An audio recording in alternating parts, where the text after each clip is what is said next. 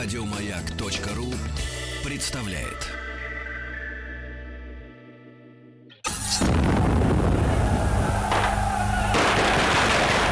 Граждане министры Временного правительства, именем Военно-революционного комитета объявляю ваше Временное правительство арестованным. Это мы Совершается пролетарская революция в нашей экономике. Именем революции. Друзья мои, рад приветствовать в нашей студии Василий Жанович Цветков. Василий Жанович, доброе утро. Э, Профессора Московского педагогического государственного университета, доктора исторических наук. Э, Василий Жанович, ну, по независимым причинам, я, так сказать, из борьбы ненадолго выбыл. Ну. За это время вы добрались до Смольного. Да, уже. Василий Жанович, и вот, может быть, в двух-трех словах то, что я пропустил, почему именно на Смольный пал выбор большевиков, чтобы устроить там штаб-квартиру? Не совсем большевиков, а совета. Э, Вообще совета Петроградского, ну а поскольку Петроградский совет, он считался центральным как бы для всей России, столичным, вот, то решили, что благородным девицам, которые э, по большому счету представляют собой некий такой, э, ну, э, пережиток прошлого, да, пережиток самодержавия, э, слишком э, большое здание, вот они занимают э, Институт благородных девиц, решили его уплотнить. Уплотнили его в августе. А э, совет э, жаловался на то, что им в Таврическом дворце это тесно, э, в ЦИК Советов, и, в общем-то, надо как бы и расширить территорию. И в Таврическом дворце им приходилось делить э, место с э, министерствами Временного правительства. Это все как в феврале 17 года сложилось э, в Таврическом дворце, так они там и были. И вот после июльских событий уже э, окончательно э, переезжает, переезжает Временное правительство э, из Мариинского дворца, переезжает э, в Зимний дворец. Из Таврического дворца тоже все структуры уходят, а Совет переезжает в Смольный. Уплотняют э, девиз благородных, э, где-то примерно половину здания, даже меньше им оставили. Вот. Но они просуществовали, вот как структура, они просуществовали даже уже и после октябрьских событий. Э, Директриса, есть там свидетельства интересные, директриса Смольного института, она ходила к Ленину лично и э, говорила о том, что вот неплохо было бы все-таки как-то решить вопрос создания. Ну, на это, на это Ленин э, вполне резонно э, заявил, что, опять же, нет смысла э, что-то там делать с этим зданием, да, и институт полностью вообще был ликвидирован. А директриса, в частности, жаловалась на то, что э, там э, комнаты э, от э, вот как бы того места, та- ну, тех помещений, которые были отданы под Советы, под Красную гвардию, э, вот, там они были отдельно перегородками специальными. И вот она жаловалась на то, что воспитанницы слышат там нецензурную речь э, разных Матросов. там, да, матросов и солдат, и как это влияет на воспитание. Ну и вот в конце концов был вопрос решен э, в пользу Совета окончательно. И это было сделано уже после октября. А вообще э, надо иметь в виду, что перед Смольным на тот момент отнюдь не было вот э, такой площади там и памятника Ленину, естественно, как это сейчас привычно видеть. Было просто Там же поле. очень, очень много такой застройки 70-х, 60-х да, годов да, вокруг. да, да, да. А до этого было поле, обычное поле, небольшой был парк и мощеная дорога, которая вот вела к подъезду. Никаких оборонительных там сооружений, ничего, что вот, ну, кстати, у Зимнего тоже. В общем-то, эти здания не приспособлены к ведению боевых действий. Вот. А поскольку там был совет, а произошла большевизация совета э, в сентябре, э, по логике вещей там же и э, меньшевики эсеры тоже должны были заседать. Но их стало все меньше и меньше. В конце концов, вот в те дни, о которых у нас сейчас речь идет, то есть 24-25 октября, они там появились последний раз, причем появились достаточно интересно.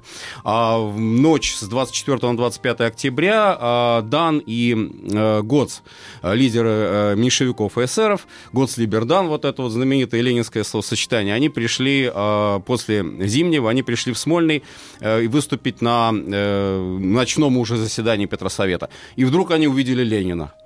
И вот по воспоминаниям, значит, все, они поняли. Хотя Ленин Крышка. только что. Да, это уже серьезно. Уже никаких переговоров не получится. Вот они оттуда уходят, уходит здание городской думы, и вот э, Петроградская городская дума становится вот таким своеобразным центром оппозиции, а Смольный становится окончательно уже вот центром восстания, центром большевистской власти, потом уже совнаркома и, и так далее. Вот до марта 18 года. Мгм.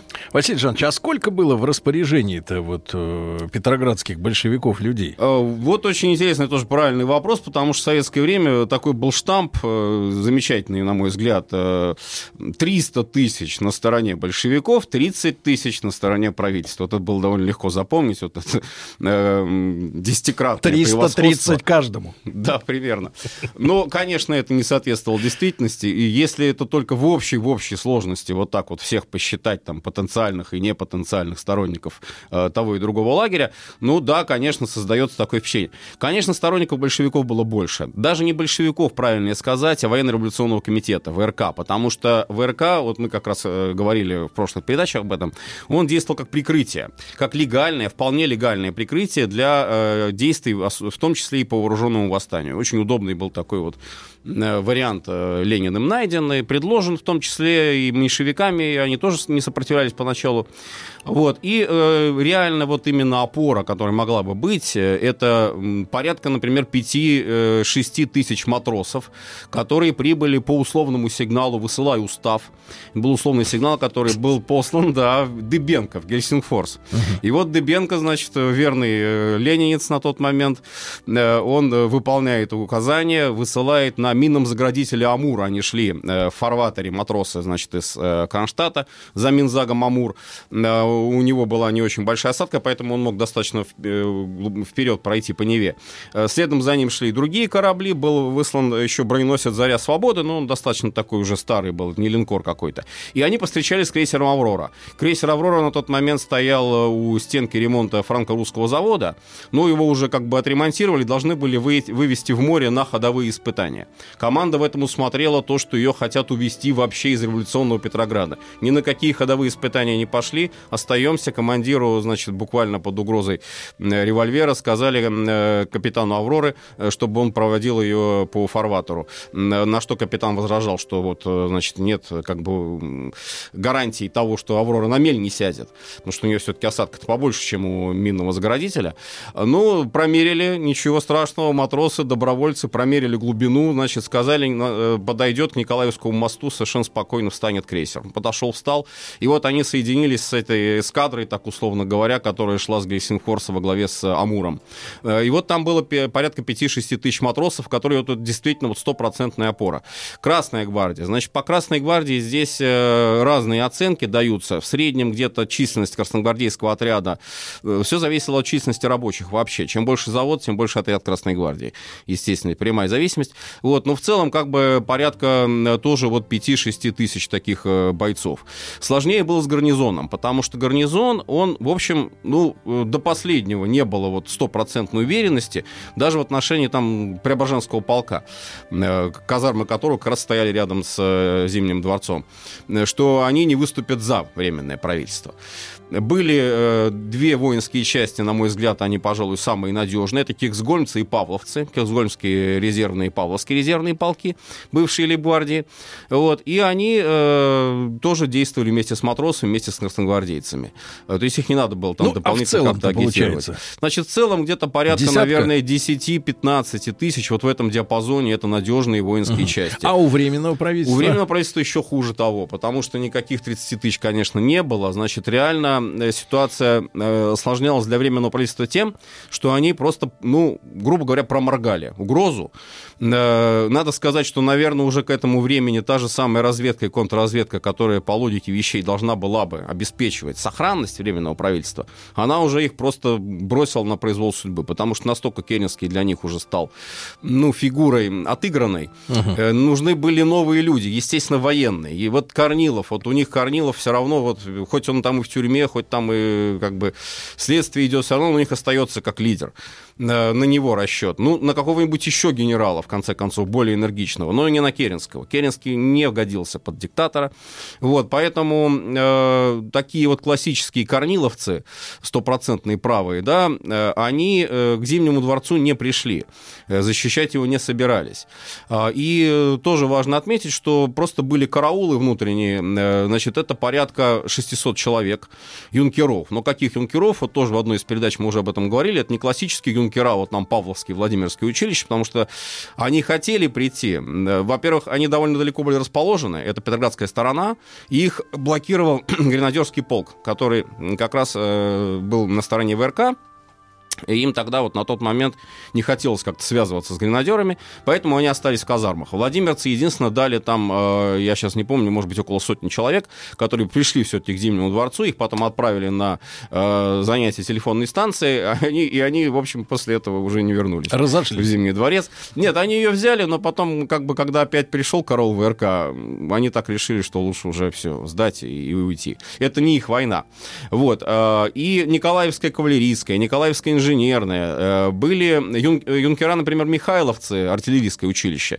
Они вообще были, как тогда говорили, обольшевичены очень сильно. Константиновское артиллерийское училище, это да, это вот они как раз пришли. Казаки э, частично, значит, несколько буквально там нарядов было, но не полки, которых, э, на которых Керенский рассчитывал. uh И реально вот эти юнкера это школы прапорщиков, причем пригородные школы прапорщиков, это школы прапорщиков из э, Раненбаума. А, из Петергофа школа прапорщиков тоже должна была прийти, но ее там блокировали, не дали. Угу. Пришел последний, вот буквально подкрепление к Временному правительству, это 24 октября.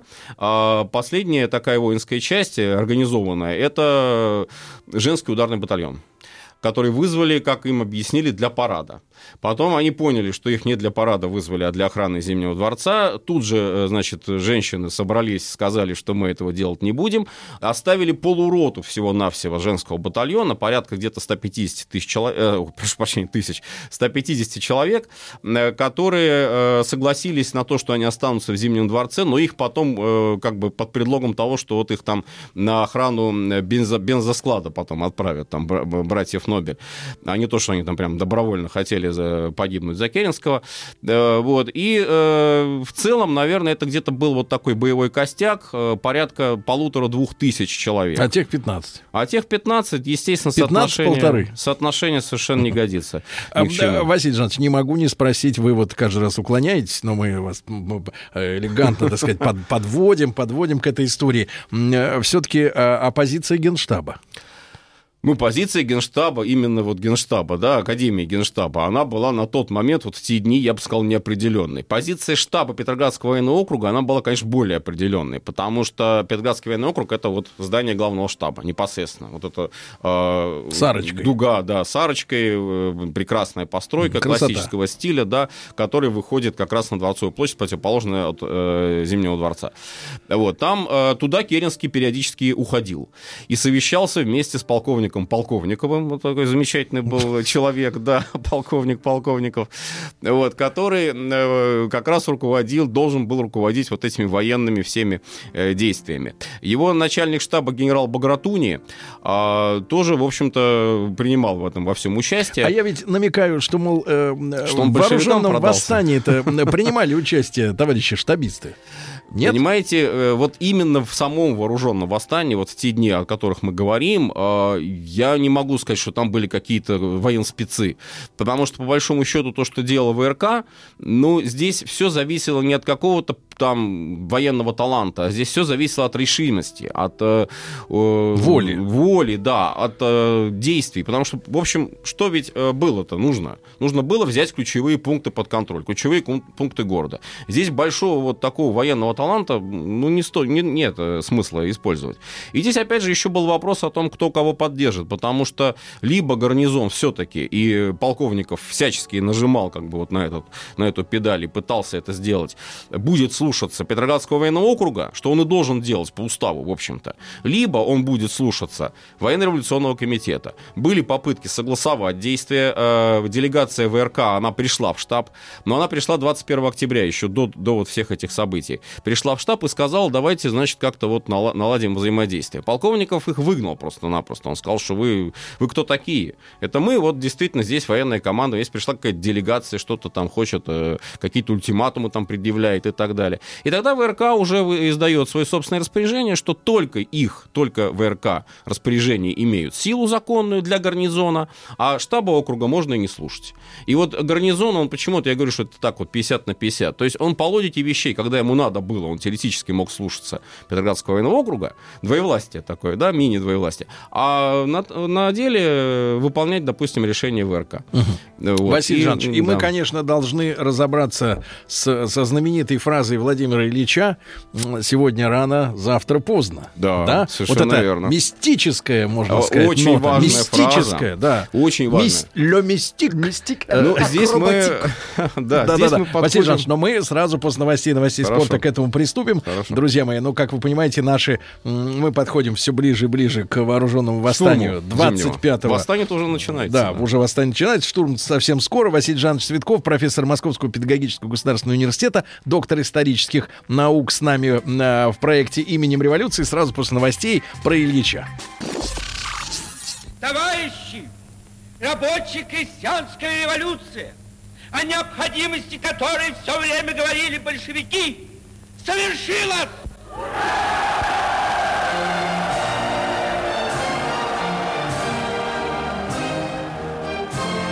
Именем революции. Итак, друзья мои, талантливый руководитель Керенский или Керенский, по-разному э, ударение ставят в этой фамилии, э, до конца своих дней, до э, конца 60-х годов э, считал себя законным правителем э, России, бодрился, давал интервью. Вот э, если будет возможность, я еще раз призываю вас послушать. В Ютьюбе есть интервью, данное э, Керенским, по-моему, на BBC или еще где-то. Но Да. есть аудиофайл, он в, в видео, так сказать, вмонтирован, и там он э, рассказывает о своих, э, делится своими воспоминаниями. Да-да-да. Но э, руководитель действительно талантлив, потому что он довел страну до такой состояния, что единственной, ну, э, не импотентной силой в стране, да, это были большевики. Все остальные были деморализованы, расслаблены, обезволены и, пол, и прочее, прочее, прочее. Василий Жанович Цветков, профессор Московского педагогического государственного университета, доктор исторических наук. Вот мы сейчас находимся как раз вот в, в 20-х, да, Да. 24-й даже, наверное. 24 на носу. Октября. И вот знаменитая фраза Ленина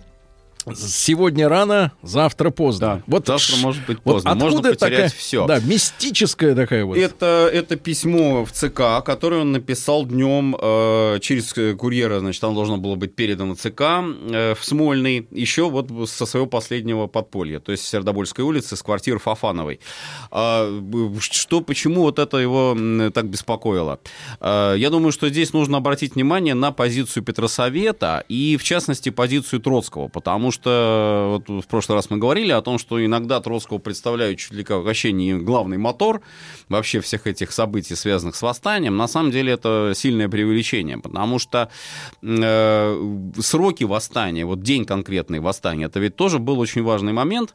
И после письма Каменева-Зиновьева Ленин э, по свидетельствам там э, прямым и косвенным, он, в общем, был сторонником, может быть, еще чуть-чуть подождать, собрать силы.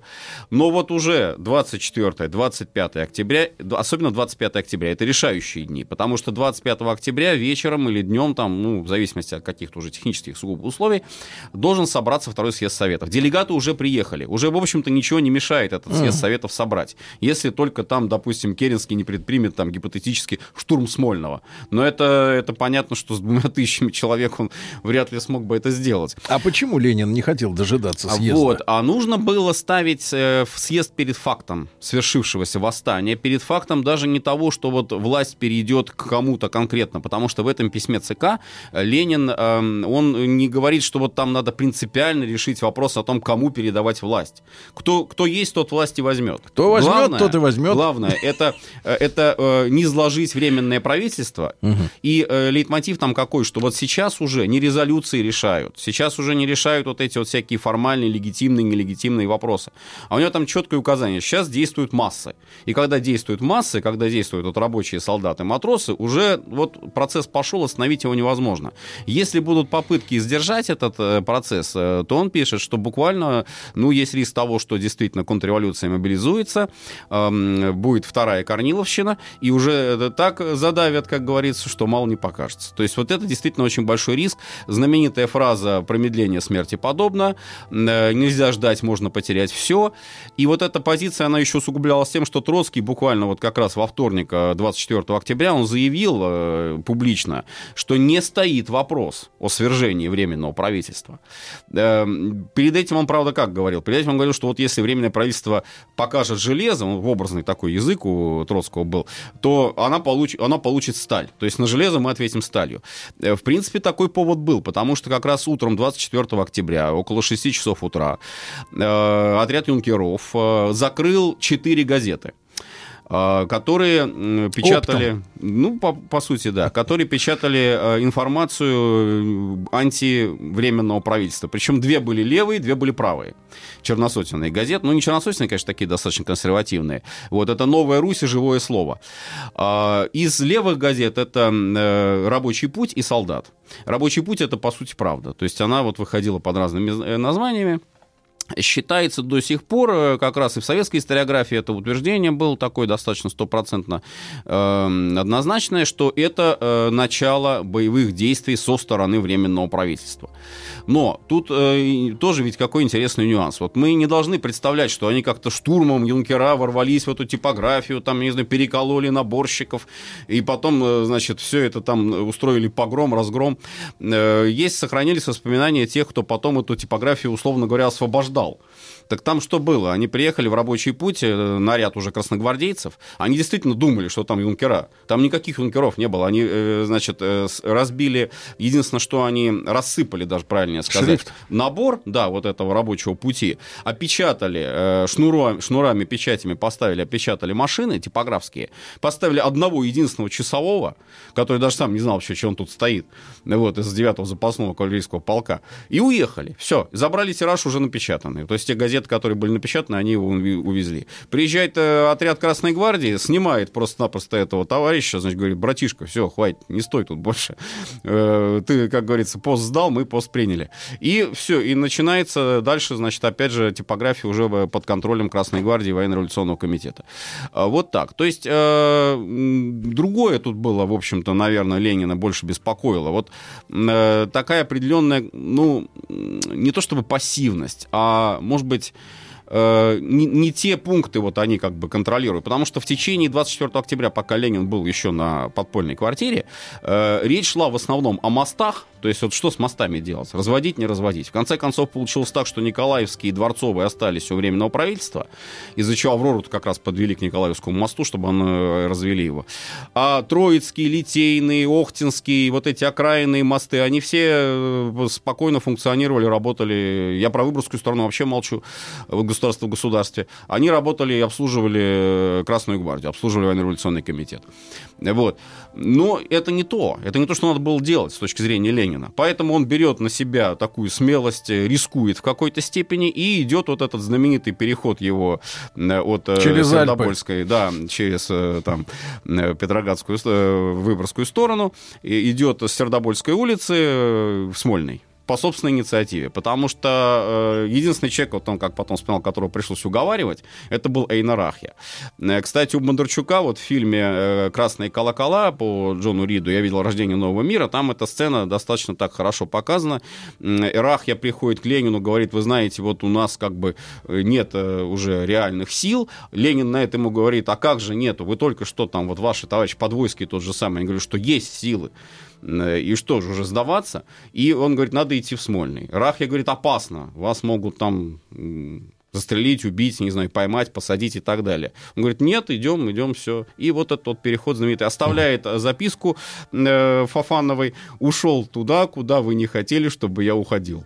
Ну вот, да, такая историческая записка. Ну, Василий Жанович, все понимали. а в это же время временное правительство, оно что делает? А в это время временное правительство пытается э, как бы э, заявить, что оно все-таки правительство, что оно все-таки власть, потому что Керенский днем как раз 20 24 октября едет в предпарламент. Вот этот э, Временный Совет Республики выступает э, в предпарламенте. Тоже, кстати, этот эпизод у Бондарчука в фильме очень хорошо показан. Немножко там, правда, речь э, Керенского видоизмена, но суть, суть передана э, хорошо.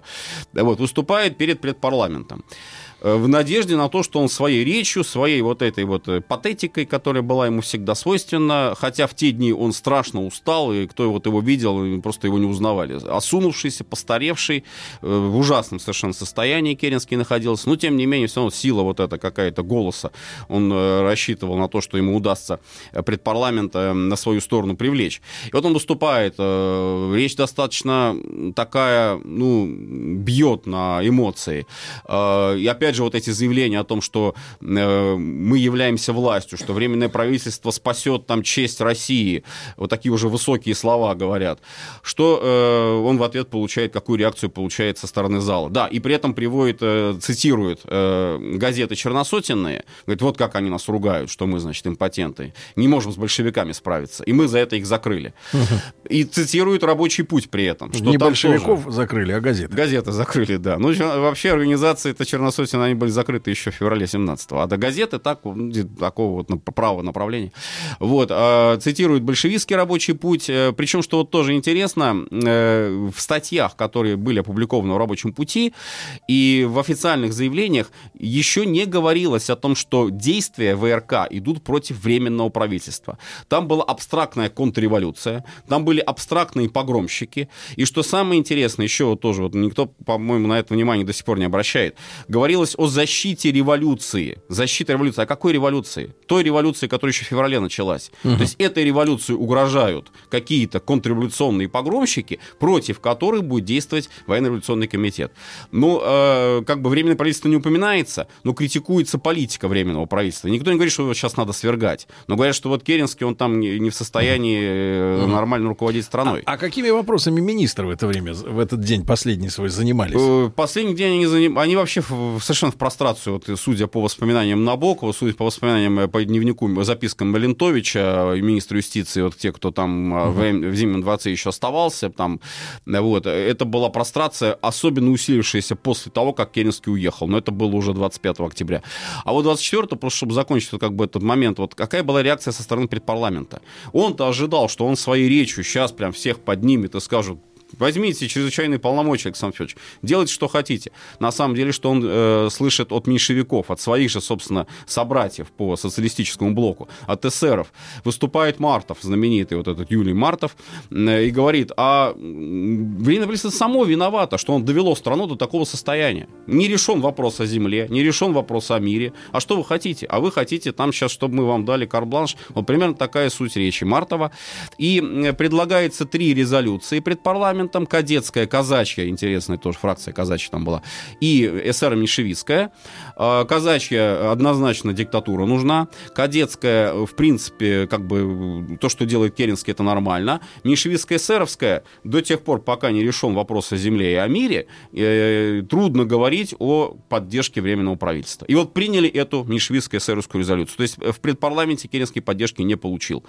И на следующий день уже он, э, ну, как сказать, обиделся, может быть, да, хотя в политике такое слово, наверное, не очень э, правильное, он решает, что надо действовать уже самому. И делегаты, вот те же самые Гоц и Либерг, э, э Гоц и Дан, которые пришли в Зимний дворец, они от него получили, в общем, отворот-поворот. Он сказал, что я буду действовать, как сочту нужным, и ваши вот меньшевистские эсеровские резолюции для меня уже не указ. То есть он решил все-таки как-то в последний день вот своей власти в Петрограде, он решил стать диктатором. Но как вот, насколько у него это получилось? Вот это вот большой вопрос как раз. А какие они вопросы решали? Сидели-то там? А, Если говорить конкретно, э, вообще... И вообще какая атмосфера? Они э, выпивали, вот у них не какая, до этого было. Какая была работа? Когда начался обстрел Зимнего дворца, э, уже был не до этого. Уже как бы был вопрос о том, что, что с ними будет. Э, ну, утром, вот следующий день, значит, Ленин вечером идет в Смольный. Вот это потом, об этом, может быть, имеет смысл тоже несколько слов сказать. А вот Временное правительство, значит, они реально, может быть, уже и хотят что-то такое вот сделать в свете тех постановлений, которые вынес парламент. Начинает обсуждать обсуждаться вопрос о земле. Угу. Начинает Последний обсуждаться, э, да, ну, а, Расходиться нет, ну, ключевой вопрос, ключевой вопрос да. русской революции, вопрос о земле. Вот, начинает обсуждаться, но как он обсуждается, тоже интересно. Вот э, малоизвестный факт, американцы, угу. позиция американского Красного Креста. Так. Вот у нас принято считать, что, в общем-то, везде, во всяких революциях надо искать иностранный след, и здесь он тоже был, но какой? Э, значит, допустим, англичане и американцы их часто отождествляют, в данном случае это не э, правомерно, потому что, допустим, английское посольство, Бюкенен знаменитый, он был сторонник решительных действий военной диктатуры. Генерал Нокс, который потом будет у Колчака, он вообще говорил, что вы ждете? Надо арестовывать угу. Смольный и все, и, и брать и Василий Жанович, Ленина. с англичан ответственность не снимая.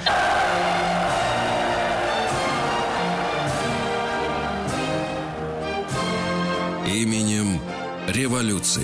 Друзья мои, Василий Жанович Цветков, доктор исторических наук с нами, э, как обычно в нашем проекте именем революции. И вот Василий Жанович, конечно, человек интеллигентный, воспитанный, но мы подталкиваем его штыком революционным, с бантом, с красным, подталкиваем к тому, чтобы гадину британскую проявить. Гадину британскую проявлять, в общем-то, наверное, уже не надо было, потому что э, если бы Бьюкеннона, так условно говоря, представить в рядах защитников Зимнего, то, наверное, он бы там стрелял до последнего патрона. Англичане были совершенно контрреволюционны в этом смысле. Хуже дело обстояло с американцами, потому что американцы, э, посол Фрэнсис, ну, так, достаточно э, лояльно, в общем-то, и поддерживал, э, на словах, во всяком случае, поддерживал Временное правительство. Вот. А на деле, вот смотрите, приезжает в Питер миссия, ну, правда, неофициальная, неофициальная структура, Американского Красного Креста. И там был такой Томпсон и Робинс, вот два представителя, которые еще 17 октября, еще когда вот только Каменев Зиновьев начали эту дискуссию, так, в кавычках, э, на э, страницах печати о том, нужно или не нужно восстание, значит, они Керенскому конкретно предложили э, правительству перехватить инициативу большевиков посредством издания, э, ну, если не декрета о земле, то, во всяком случае, закона, по которому частная собственность, крупная помещичья частная собственность, передавалась бы крестьянам. Э, по сути, вот то, что Ленин потом сделал.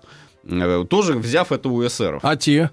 А временному правительству, э, во-первых, какое-то э, давление со стороны американцев, к которым привыкли, что они всегда восхищаются, восторгаются Керенским, как же, вот действительно там великий русский либерал, великий русский социалист, вдруг они начинают ему советовать, угу. причем э, настоятельно. весьма настоятельно, да, начинают ему советовать изменить свою политику.